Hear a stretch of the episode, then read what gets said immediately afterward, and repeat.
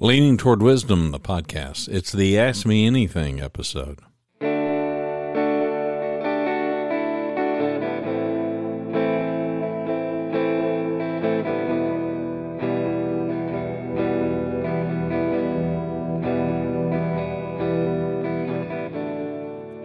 Website is leaningtowardwisdom.com. Greetings and welcome inside the Ellis Studio. My name is Randy Cantrell. I'm your host here. Coming to you from Dallas, Fort Worth, Texas. I didn't say it was an answer or anything. It's an ask me anything. yeah, but we'll do our best. Hope everything's going well with you and yours. I didn't go soliciting any of this. I just been acquiring a few of these over time and I never I I just I never do this. And some of these I answer I would tell you that I answer all the emails. That's probably an incorrect way to state it. Uh, better said, I reply uh, to all the emails, but it doesn't mean that I answer them. And well, you'll you'll quickly see why. I think a number of folks have made inquiry. Well, first of all, a number of folks have said, "Hey, congratulations on 45 years together, you and Rhonda." So Thank you. I appreciate it very much. Uh, it is a milestone, but quite frankly, every year is a milestone, a good milestone. And uh, I've heard some heartbreaking stories of relationships that didn't quite pan out. And for those of you that have experienced those kinds of things, uh, I'm sad. I'm sorry. It doesn't happen to be our story, thankfully. And so we continue to try to craft and write the best story that we can. Number of people have inquired, and this has been kind of ongoing for the last year or so about this place in Arkansas. And I've talked very openly and candidly about having started a podcast about this place. Uh, you can find that if you care to look at Hot Springs Village Insideout.com. Uh, you can find it. The short way to get there is hsvinsideout.com. Uh, I will I, I will forewarn you. You know, over there, HSV, there are a lot of businesses and there are a lot of organizations that use the use the abbreviation of HSV, short for Hot Springs Village. I, of course, registered the domain hotspringsvillageinsideout.com and for short did HSV insideout.com. Uh, never having a clue that I would I would start getting immediately I would just start getting all kinds of spam that had to do with HSV herpes simplex virus also known as HSV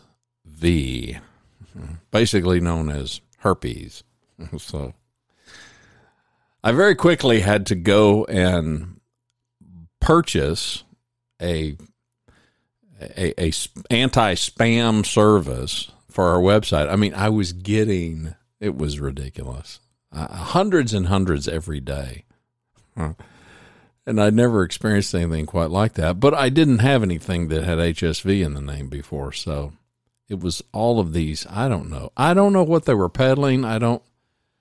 Do you ever have this conversation with friends about spam? And all of the spam and all of the stuff that you get and question why do people do it? Are you like me? Does it dawn on you that the reason they do it is it works? I mean, it's bound to work. I'm not saying it works on a big percentage, but if you're sending out millions and millions and millions of these, how many positive responses do you need? I've never quite understood the spamming comment or the spamming of a contact form. I I had to protect we had I had to protect us from both. And I mean other than getting you to click on something, but then I'm I try to reverse engineer this and I don't I just don't know enough about it, I guess. It's like, okay, well, you send me a spam, I click on it, and now you know you got a real human. So, okay, and what does that do for you?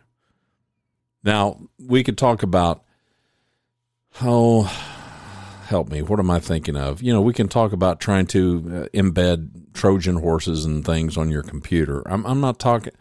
I'm assuming that the majority of these are not that, but I could be wrong. I don't know, but yeah, because of HSV, I had to invest a little bit of money to uh, to kind of keep the spammers and the uh, ne'er do wells at bay. I forgot even what the question was now. Hang on. I have to look here at my notes. Oh, well, people were inquiring about that about that podcast and you know why why I started it. I've talked about that before, but I guess for those of you that missed it, that's the thing about podcasting. When you record as often as most of us do, and it can be kind of hard to it can kind of be hard to keep track of it all. But for the audience, you're thinking, well, I've talked about that and, and they've heard it. Sometimes we lose sight of the fact that there's there is this turnover. There, there are new people coming. There's people that may be leaving, sadly, uh, and not everybody may have the context. So, hopefully, this will will help in that regard. I made my first journey over to Hot Springs Village, Arkansas, in September of 2018. Now, I live in Dallas Fort Worth, Texas, and the Ozarks are about an eight hour drive from here. And I like the Ozarks, but that particular year, I did not want to drive eight hours. I really wanted to drive, I wanted to keep it under six hours. That was six hours was my my maximum. And so I just kind of went I just kind of looked at a map and I don't remember exactly what I did, but I obviously spent time online and Googling and whatnot. I had heard of, of, Hot Springs, Arkansas. I knew a little bit about Hot Springs, Arkansas. And Hot Springs, Arkansas is a perfectly lovely place and it's it's got a considerable amount of tourist traffic. And as a result, I'm like, I'm out. I'm not interested. I'm I'm I'm interested in woods and trails and serenity and peace and quiet and really dark dark skies at night so you can see all the stars and so that was the the mood I was in and some months prior to September is when we had planned the trip. We were going to be taking it, you know, sometime after Labor Day.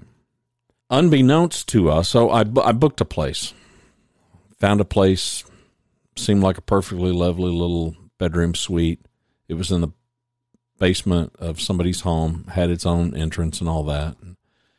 Seemed perfectly fine. Okay, book it. Uh, some time passed, and then Labor Day happens, and um, and we had some life challenges, and so happens that right after the life challenges hit us and knocked us to our knees, and I'll get to that here momentarily because that gets asked we make the trek to Hot Springs Village and a perfectly lovely place. I've never been here, and I'm like, how, did I have I have we not known about this place? Uh, because it seemed like everywhere we we went, we ran into people who were from Dallas Fort Worth or people who were from Texas who had relocated over there. Now, this was largely a retirement community, or it was it was begun kind of that way. The place is currently, right now, is about 52 years old. So in 2018, the place had not yet celebrated its 50th anniversary. The same developer, John Cooper, the same developer who developed Bella Vista, uh, for folks up around Bentonville, Arkansas, which everybody knows is the global headquarters of Walmart. Uh, Bella Vista was created by this same developer around the same time, very close time frame. And these are largely retirement kind of communities, really appealing to, you know, the older crowd that is looking for slower pace and all that. Lakes, golf courses, beautiful, serene, so forth. Hot Springs Village continues to be a gated community. So you have to have basically permission to get inside. Now, it's not as exclusive as it sounds, and it's not about exclusivity, it's about safety. And so there are some the main gates are manned by people, and so you go through and or you have a sticker on your windshield of your car that alerts them, hey, this is a person who's got a right to be here and you're good to go. Then there are some other gates that aren't manned and you have to have a card and you know basically it's a chip it's a chip reader kind of a thing. Anyway, this is 26,000 acres of awesomeness. And it's all gated. And you can learn more about this by going over and checking out the website and the podcast, Hot Springs Village Insideout.com. I won't bore you with all the details, but we went over there in 2018 and I, I was smitten. Uh, we continue to go back because it's a five hour drive. It's, you know, it's not a bad drive. And it was just, I don't know, it just became a place of respite. And a lot of it probably did ha- have to do with some of the things that were going on in my life in 2018. But it's a perfectly lovely place no matter what's going on in your life. So there are, what is it, eight golf courses, 11 lakes, and they range in size from not very big to pretty good size. And there are about 16,000 people who live inside the gates and there's a considerable amount of property where there aren't houses built, but people do own the own these lots. They own the property. Uh, I am such a person. We we own some property inside there that one day we we hope to maybe build on. So there's that. So maybe that gives you some context of why I fell in love with this place and how I found it, and then began the podcast about it mainly because I had questions. And I just, I wanted, I thought, you know, if I'm going to go on this journey to find out more about this place, there might be some other people who would be interested too. And turns out I was right. So we started that podcast in June of 2021, and it continues to this day. I'm kind of on hiatus as far as being a co host because there's just been just long story short, just too many voices in the room, especially when there are guests. Um, and so it's all good. It's all good. So hopefully onward and upward with that podcast, hsvinsideout.com. Uh, that, let's probably go ahead and face the elephant in the room. Uh, the, you know, the big question, there are inquiries about, and people, I respect it. People aren't, you're nosy, but you're not nosy. I get it. You know, you're curious. I understand that. Uh, I have made some comments and allusions about uh, some family situations, and I have even mentioned a daughter, um, and I have used the word wayward, and I mean that in every sense of the word. I mean that spiritually, I mean that physically, I mean that in any and every context you want to use it. Um, that happened in 2018. That happened just prior to us going to Hot Springs Village. Um, and I'll only give you uh, uh, enough details so that hopefully it can satisfy your curiosity. It's not that I'm not trying to be transparent, but and I have been encouraged by a few friends who are podcasters. You really should share more of that they say. And I'm like, yeah, I'm not sure about that. You know, for me, when it comes to to that kind of openness, it, it for me, it's not an issue of vulnerability. It's an issue of okay, why? Let me give you an example. I can regularly get in front of a group of of executives and facilitate kind of a, a, a group meeting.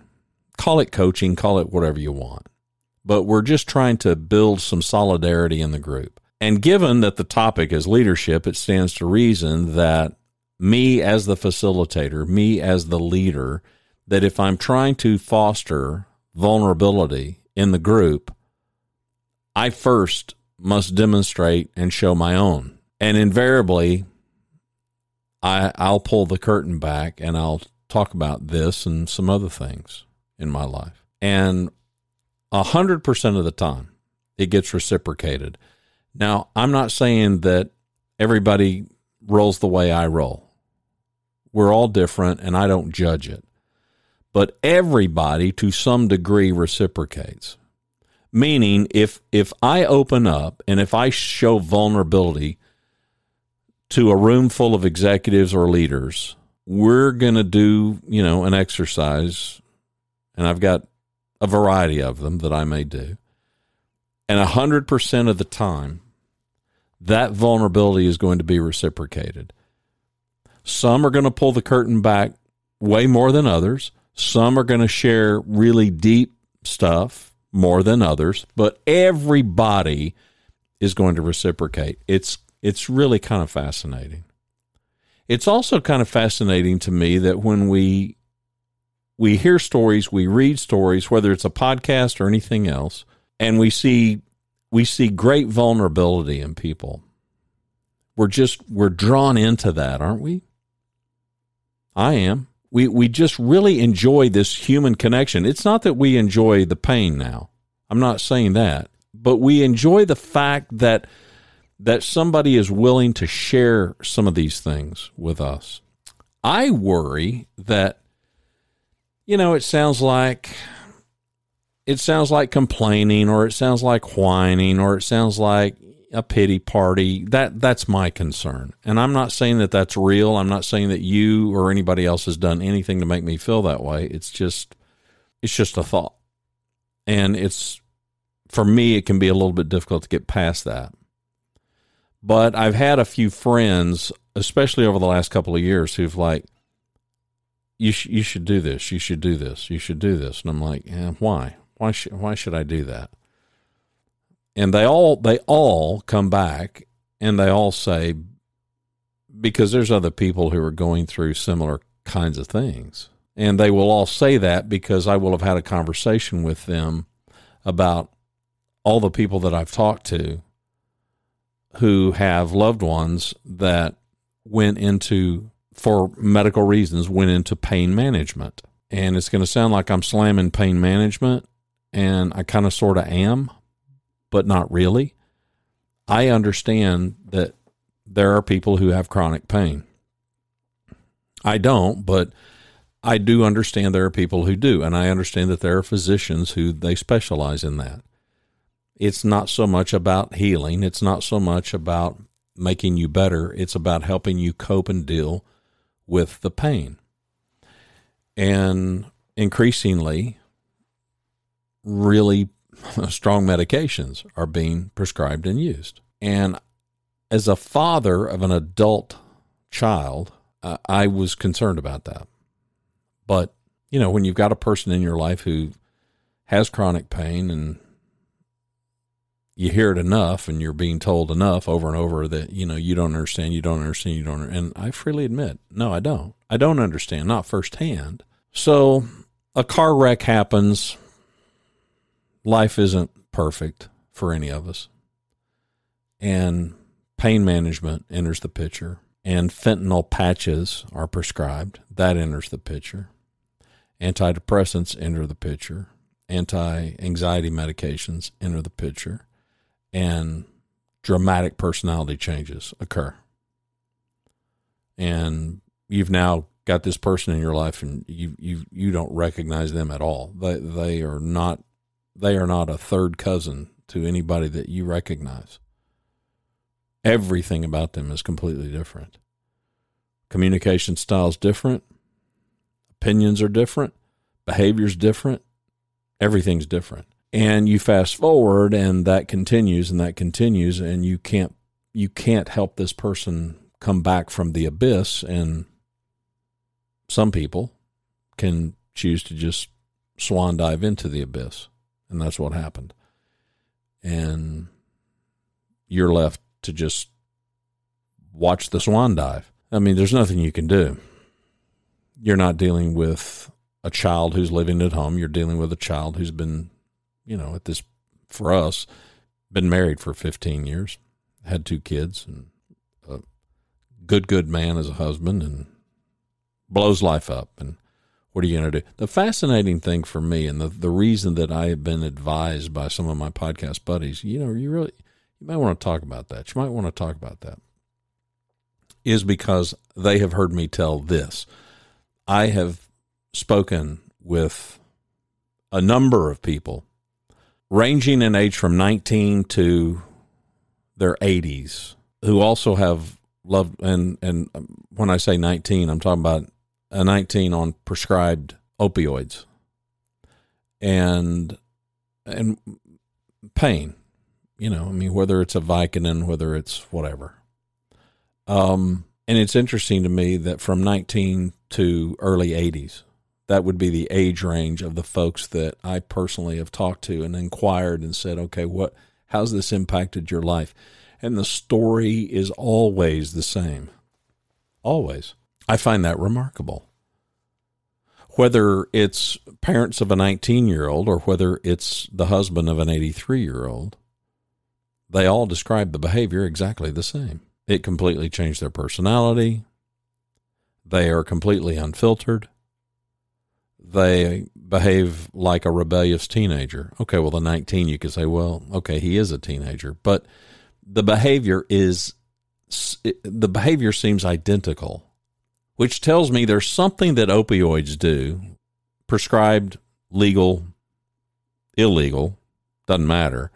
There's something that opioids do to the human brain that seems to create a real similar, if not identical, pattern of behavior. Well, I, I just find that I just I find that completely amazing. And I wish I had the brain power to understand it, but I don't. I really wish I had the brain power to do something about it, but I don't. And I don't think it's overstated to say that there's an absolute epidemic of people in this situation in these circumstances. And there are countless families who are desperately trying to pull their loved one back from this abyss. And I have no advice at all. I mean, I've got zero advice on how to do this because you have got absolute rebellion, vile, profane, just ridiculously selfish, unruly illogical behavior and age doesn't seem to impact it. Past history doesn't seem to impact it. Socioeconomics has nothing to do with it. Faith, religion, conviction in the past, out the window. Morality, out the window. It's just amazing. It's just completely amazing. But um, this is the reality that some of us must endure, and it does. And no, you don't let it wreck your life uh, because none of us, I don't think any of us, logically anyway, we don't want to give it that much power. We don't want to give these people who have made who've made a bad decision, albeit in some cases it could be argued, well, what kind of command of their own faculties did they even have? And I don't know. I've wrestled with that for a number of years now. I just know that we can choose what we're going to lean into. We can choose what we're going to lean on. And without trying to judge people in chronic pain, which I'm incapable of doing because I'm not one of you, and I would never dare presuppose. I would just say I would just say this based on my my understanding of opioids, don't lean into that. Don't lean on that. I don't know what the answer is because everybody's circumstance could be different, but it seems to me that the outcome of basically being hooked or addicted to prescribed opioids that's a bad bad bad bad road to go down and I've heard just way too many horror stories of people who've gone down that road and they don't come back. It's really, really rare. Can they? And if you're listening to me and you're doubting, keep doubting. Keep doubting your inability to come back because I would I would tell anybody, man, try. Try your dead level best to to come back from the abyss but I just know from experience and from talking with too many people, including professionals, it's a it's a hard it's a hard road to go. And for many people just too tough, don't want to do it. And quite frankly, the belligerence and the rebellion and the self will is so ridiculously strong. Uh, I mean, what do you do with that? What do you do with that? I mean, you're you're not going you're not going to impose your will on an adult person who absolutely positively thinks that you're Satan and and trying to suppress them and trying you know they they are so deluded because of the change in brain chemistry. And I hear this I hear this over and over and over again. The the ability to reach someone in that state is virtually impossible. As I've heard over and over and over again uh, you're trying to reason with an unreasonable person. And there's no doing that there's just no doing that. And that for me is the frustration. The frustration is you're you're not this isn't the person that you thought they were. This isn't the person they once were. They are a completely different person.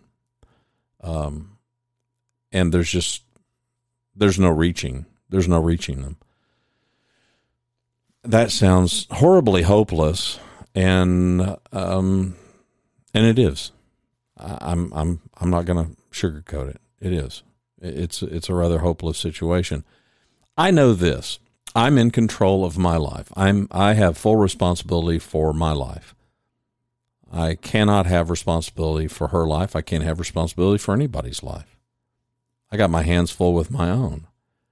And it's the tough tough part, you know, in many cases we want to make decisions for other people we want people to we want people to do what we want them to do.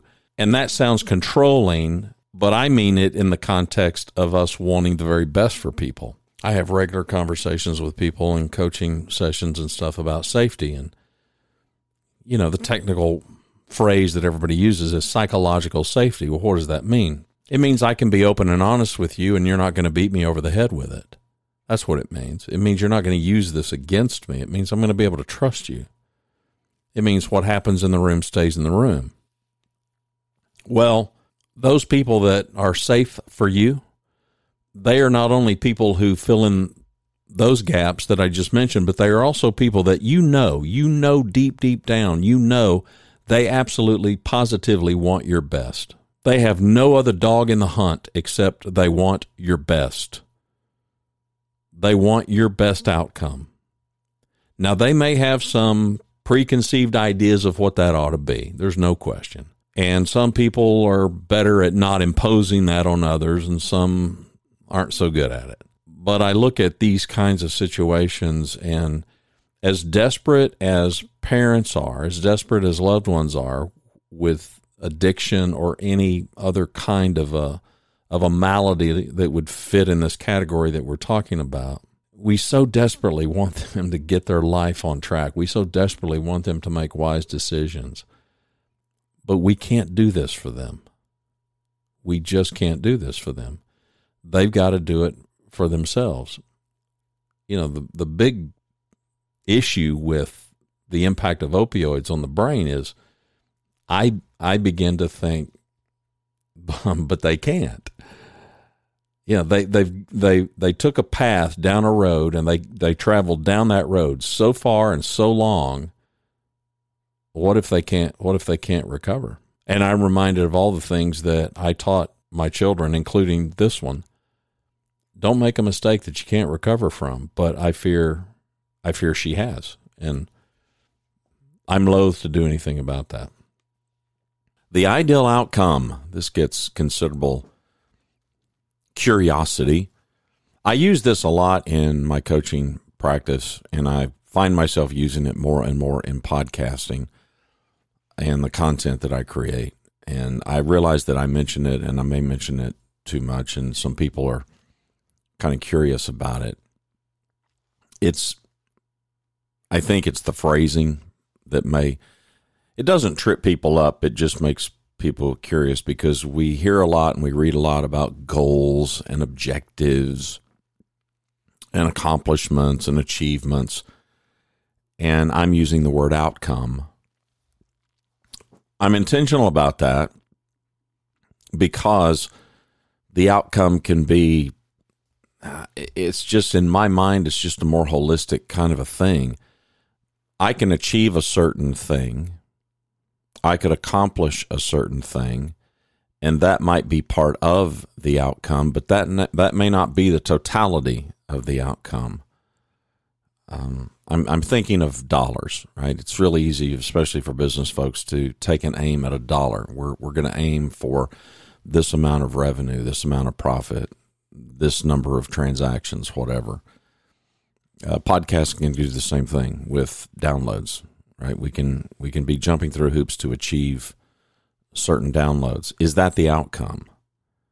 Well, it might be part of the outcome, and I'm not denying that for some people that may be the outcome. That may be the sole thing that that they're interested in. In my mind, and in coaching clients, I'm really trying to get people to think about this a, a, bit more deeply. And in no way am I trying to influence what their ideal outcome should be. That's for everybody to decide for themselves. And I will sometimes illustrate it by sharing with them some ideal outcomes that I'm pursuing or that I have pursued. So if we say, well, we want to hit that dollar amount, well, do you care how you get there? Well, yeah, I would hope that you do. I mean, there are people that are criminals that are achieving some big numbers, uh, but they're doing it in a criminal way. Okay, well, that's not your ideal outcome. So now we, we take the criminal element out of the case. Well, uh, do you, do you care how you achieve that number? Is everything fair game? Or are there certain methodologies, is there certain philosophies, is there a certain viewpoint that you have by which you want to reach that numerical goal? that has a dollar sign in front of it. And so the outcome, the word, my intent is for the word to conjure up just a whole deeper, a whole deeper kind of a thing, and to look at this thing perhaps from a, a new perspective, maybe not, but at least from a perspective of kind of the totality of the thing. For instance, I've made no bones about it here at Leaning Toward Wisdom that Rhonda and I are seeking an ideal outcome that involves Central Arkansas. Well, now there's a lot of moving parts to that. And it's just not as simple or as easy as saying, well, okay, what we're going to do is we're going to we're going to sell everything here and we're going to go pot committed if you please and we're just going to relocate and we'll we'll just move over there and call that home. Okay, well it's not that easy. I mean, would that it were, but it's not. It's not that easy, and primarily it's not that easy because the tribe, the family is here. Well, we're at a stage of life. I mean, it's kind of the last thing you want to do, right? I mean, yes, the first thing we want to do is get away from from family. And some of you, I can already see it on your face. You're you're thinking, man, it would be great if I could get away from my family. I don't I don't feel that way. Um, but that ideal outcome, and I've talked about it very openly here and candidly here, uh, more so than in any other place. It, it's it, in some cases it's a vexing thing to try to figure out the ideal outcome. I came up with that methodology over the last seven years in coaching leaders, something that I've been doing for the better part of 15 years now. And I did it because, and I'm, I'm mentioning it more and more and that's another matter of curiosity is you know why why does it find its way so much because we're living in a world of intense judgment. And it seems to me that it's it's it's escalating it's getting worse and it's getting worse and it's getting worse. And it's getting worse in my opinion in part because some among us are made to feel better by other people feeling worse. Some of us are making ourselves feel better at the expense of others. And I encounter professional people all the time who are being told by somebody in their life that they should do this and they shouldn't do that. And that they ought to want this and they ought to want that. Now, once you get removed, in my opinion, once you get removed from something being illegal, immoral, unethical, who am I to decide? It's your life. I just want to help my clients figure out okay, in this circumstance, given where you're at, given the current challenges or the current opportunities, and I'm really fixated on can we look past the challenge to find the opportunity? Because I have just found in my own life and in helping others, I have found that almost always, not always, but almost always, in the midst of tremendous challenge, there's a big opportunity. The question is, can we find it? Can we approach this thing? Can we look at this thing? Can we leverage the insights and the experiences and the wisdom of other people that we know and trust? And can we find it? And maybe we can, maybe we can't, right? We see what we see and we have a viewpoint. We've all got a viewpoint. The ideal outcome is intended to provoke a deeper, more intentional, and thoughtful approach to what is it? What is it most that you're chasing? What is it most that you would like to have happen? And not just look at the end result as being, well, I want this car, or I want this house, or I want this much money, or I want this position or title, I want this promotion. It's deeper than that. Because then the next question is, and what will that do for you? What does that accomplish? How does that contribute to the ideal outcome? Because what are we really chasing? What is it we're really pursuing? Now, here at Leaning Toward Wisdom, we're simply we're simply focused on trying to get it right in real time. We're trying to make better decisions.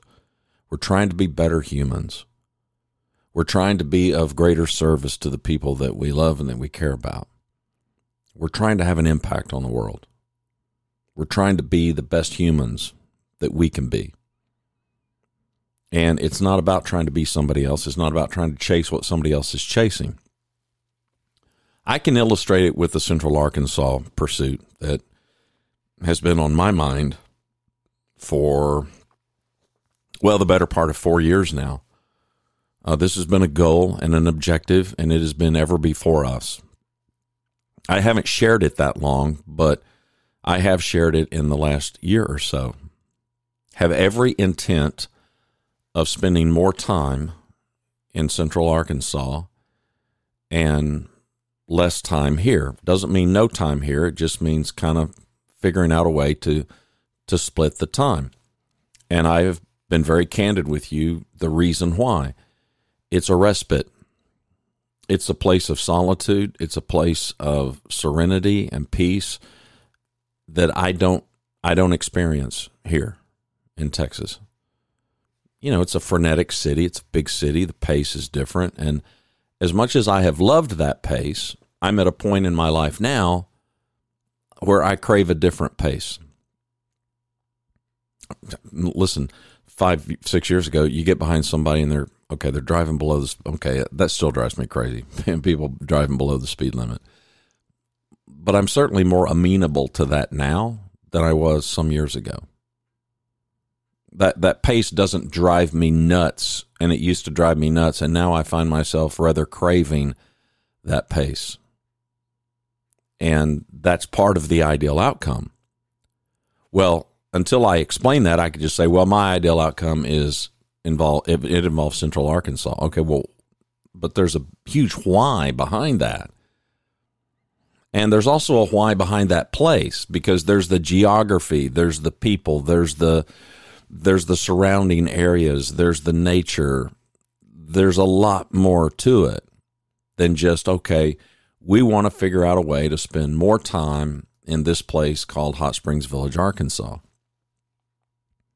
That's part of it. It's a big part of it. So I don't know if that helps or not, but I, I get the curiosities about it because it's not a phrase that you that you commonly hear. And it was not done in any way, shape, or form as a marketing ploy, the ideal outcome. It was done because I found myself one day, seven, eight years ago, sitting in front of a client and asking them, well, what is your ideal outcome? And they thought for a minute, and I didn't have to explain anything. I that's exactly how I asked the question. And they thought for a moment and they started answering. And as they answered, I would ask, Well, tell me more, or why? Or I would ask, Okay, and what will that do for you? You know, it could be, well, I, I, again, I want this promotion or I want this, uh, you know, something that's very specific. And that's great and wonderful. We've all been taught and coached and we've all learned from all the pundits that we need to set a a deadline and we need to be specific in what we're pursuing. Okay, that's fine. Just understand this, life happens. And sometimes those things don't work out quite the way you wanted, and sometimes they work out very differently than the way you wanted, and sometimes they work out in ways that frankly are even more favorable than you could have architected on your own.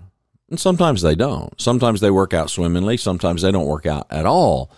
So does it mean that we shouldn't pursue them? No, I mean, come on, there's no guarantees for success in any of this. We're all just learning. We're all just giving this a go and trying. I think it's a worthwhile exercise. It absolutely is for me. I hope it's of some value to you for us to sit down and say, okay, right now, at this stage of my life, what is it I'm I would most want to have happen. And now what can I do to help facilitate that? What is my ideal outcome? All right, let's get to something. Let's get to something a bit more upbeat, shall we? Hang on, let me pull my note up here and look and see what what else is uh yeah, people have asked about the starfish parable. Uh, I have mentioned the starfish parable as being one of the it's just one of those things that, and I can't tell you when I came across it. Uh, I should know even how old it is, but I, I don't. Um, let's see if we can't see if we can't podcast without a net here. Recorded live. Uh, it was published in 1969. Loren Eiseley. She lived from 1907 to 1977. And the Star Thrower, or what we've come to know as the Starfish Story, is part of a 16 page essay of the same name, The Star Thrower, published in 1969 in The Unexpected Universe. So there you go. Uh, I didn't come across it in 1969, I assure you. I was born in 1957, so I promise you I was older than 12 or whatever when I came across it. But I, I came across it years and years and years ago and it just so resonated with me and people have inquired about about that and you know how did you come across that and and what was it that kind of spoke to you about that? It simply is this. One day a man was walking along the beach when he noticed a boy picking up and gently throwing things into the ocean. Approaching the boy he asked young man what are you doing? Throwing starfish back into the ocean. The surf is up the tide's going out and if i don't throw them back they'll die the boy replied the man laughed and said, Do you realize there are miles of beach and hundreds of starfish? You can't make any difference. After listening politely, the boy bent down to pick up another starfish and threw it into the surf. And then he smiled at the man and said, I made a difference to that one. And when I read it, however many years ago, I thought, well, I feel that way. And over time, as you know, my professional life developed and whatnot, and people all, people get interested in, most everybody is interested in scope and scale. I don't care if you're in business, I don't care if you're podcasting, I don't care if you're a musician, I don't care what you are. We are seeking bigger impact. And for most of us, bigger impact means more numbers. It means just, I need to scale this thing, need to reach a whole lot more people right? It's that. Uh, come on, it's the scammer thing, right? It's the scammer spammer mindset. I mean, if I if I can spam a million people a day, some percentage of them are going to click my link, and so many of us approach everything that way. And then social media came to the forefront, and now we're we're we're needing this constant rush that we get of people chiming in and approving us and liking and sharing and whatever else. And it all feels great and wonderful. I didn't suffer from that. Honest truth, I just didn't suffer from that. Now, I'm the kid that grew up wishing that I was like everybody else, but I wasn't like everybody else. I, I read that story and I thought, that's exactly how I feel. I, I don't I just don't much care. I, I'm not that interested in people ask me, what are the downloads? I have no idea. I could not tell you what the download count. I mean, I got some fair idea, but I don't go checking downloads of any podcast that I do. I mostly gauge it by do I hear from some people? And it's not like I got to have an inbox just crammed full every week, but I want to hear from people. And sometimes I do, and sometimes I don't. Sometimes I hear from people and I get pages. Sometimes I hear from people and I get a sentence.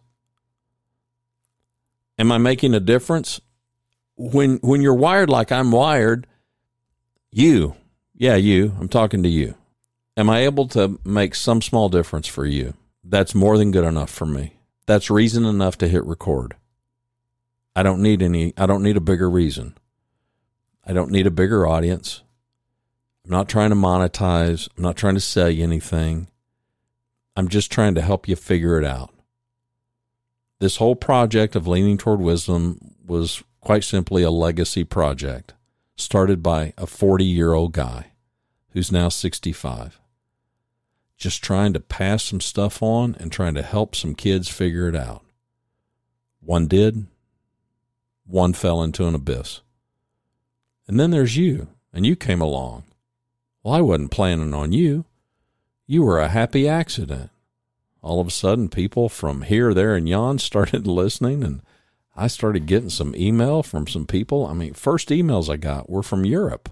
I'm like, how in the Sam Hill did you find me? And initially, I thought, well, they're just intrigued because I speak the way I speak, and it probably I probably don't sound like the guys down the street from them. I don't know.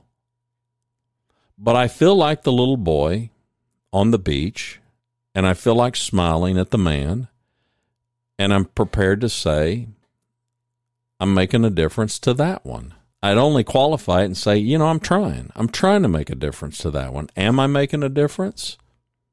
I think so. Sometimes I know, sometimes I don't know. And sometimes I hear from people and it did make a difference. And one email is good enough. Every now and again, one email is good enough. And people inquiring like some of you have, that's it's good enough. It's good enough. So there's the backstory, starfish of the parable. Uh, and along the same lines, people have inquired about, and I guess I've made I haven't made reference to this in a good while, but uh, some of you evidently are really into DISC profile and Myers Briggs and that sort of thing. And I have talked openly about those things and how beneficial I think they can be in helping us kind of understand ourselves better. I'm I'm not telling you to put shove all your chips in the middle of the table and bet the farm on any of them, but I do think that they're somewhat beneficial. I am an INFJ. I would tell you what that stands for, but I, I can't remember. I know the I is introvert. I know the J is judgment. I think the N is intuition. What am I leaving out? The F. Have no clue. Have no clue. I've taken that thing more times than I can count, and it's exact. It's the same every time. I've also talked about the VIA survey, VIA. Google it, or if you want, email me. Email me, and I'll send you a link. Uh, you and you can take it for free. It's a character strength. It's not like Strength Finders. It's character strengths. I, I've taken that repeatedly, and the the one character strength that's always at the top for me is forgiveness. These are interesting things. I, I like these things because, well, I believe that self awareness is such a huge, huge, huge thing, and uh, so yeah, INFJ. There you go. I'm I'm an outgoing introvert, is what it basically amounts to. And for me, it's an energy management thing. It's not so much a personality it's not a personality trait in the sense that, oh, well, yeah, based on his behavior, I can tell he's an introvert. Because you think introvert and you think shy and bashful and hug a wall. I can be that guy, but that's not that's not my default. You know, I'm I'm more outgoing than that. I'm more sociable than that. It's just it exhausts me.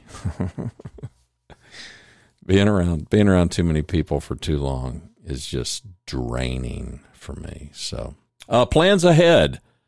Whole lot of folks kind of curious about the encore chapter. I've debated on doing a kind of a sub. Uh, I just lost it.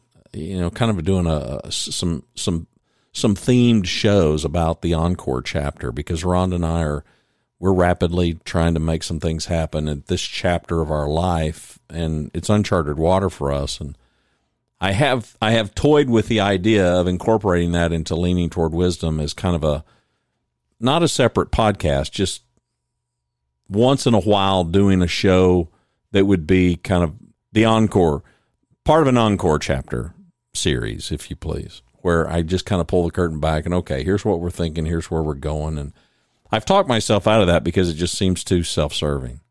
But again, it's kind of like sharing the family pain some people have said, ah, you should do that. You should do that. You should do that uh, because there there's a lot of people that are, I'm sure, that are facing that same thing at this stage of their life. And I'm like, yeah, but I don't, I don't know how broad an appeal that would be, and so I haven't decided to do that just yet. So, all right, well, that's there's 40 minutes that you'll never get back. So, I'd say put a fork in us. We're done, right?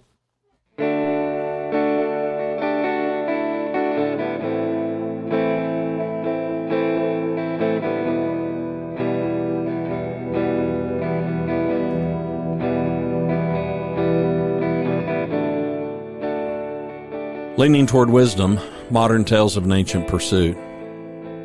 We're all just working together trying to figure it out. Hopefully, we are committed and trying to do the best we can. Do we always? know? I don't. You don't. Tomorrow will be better. Let's determine to make it so. And let's determine to make a difference. Jane Goodall said, What you do makes a difference. And you have to decide what kind of difference you want to make. I agree with that. The website is leaningtowardwisdom.com. My name is Randy Cantrell. Greetings and welcome inside the Yellow Studio.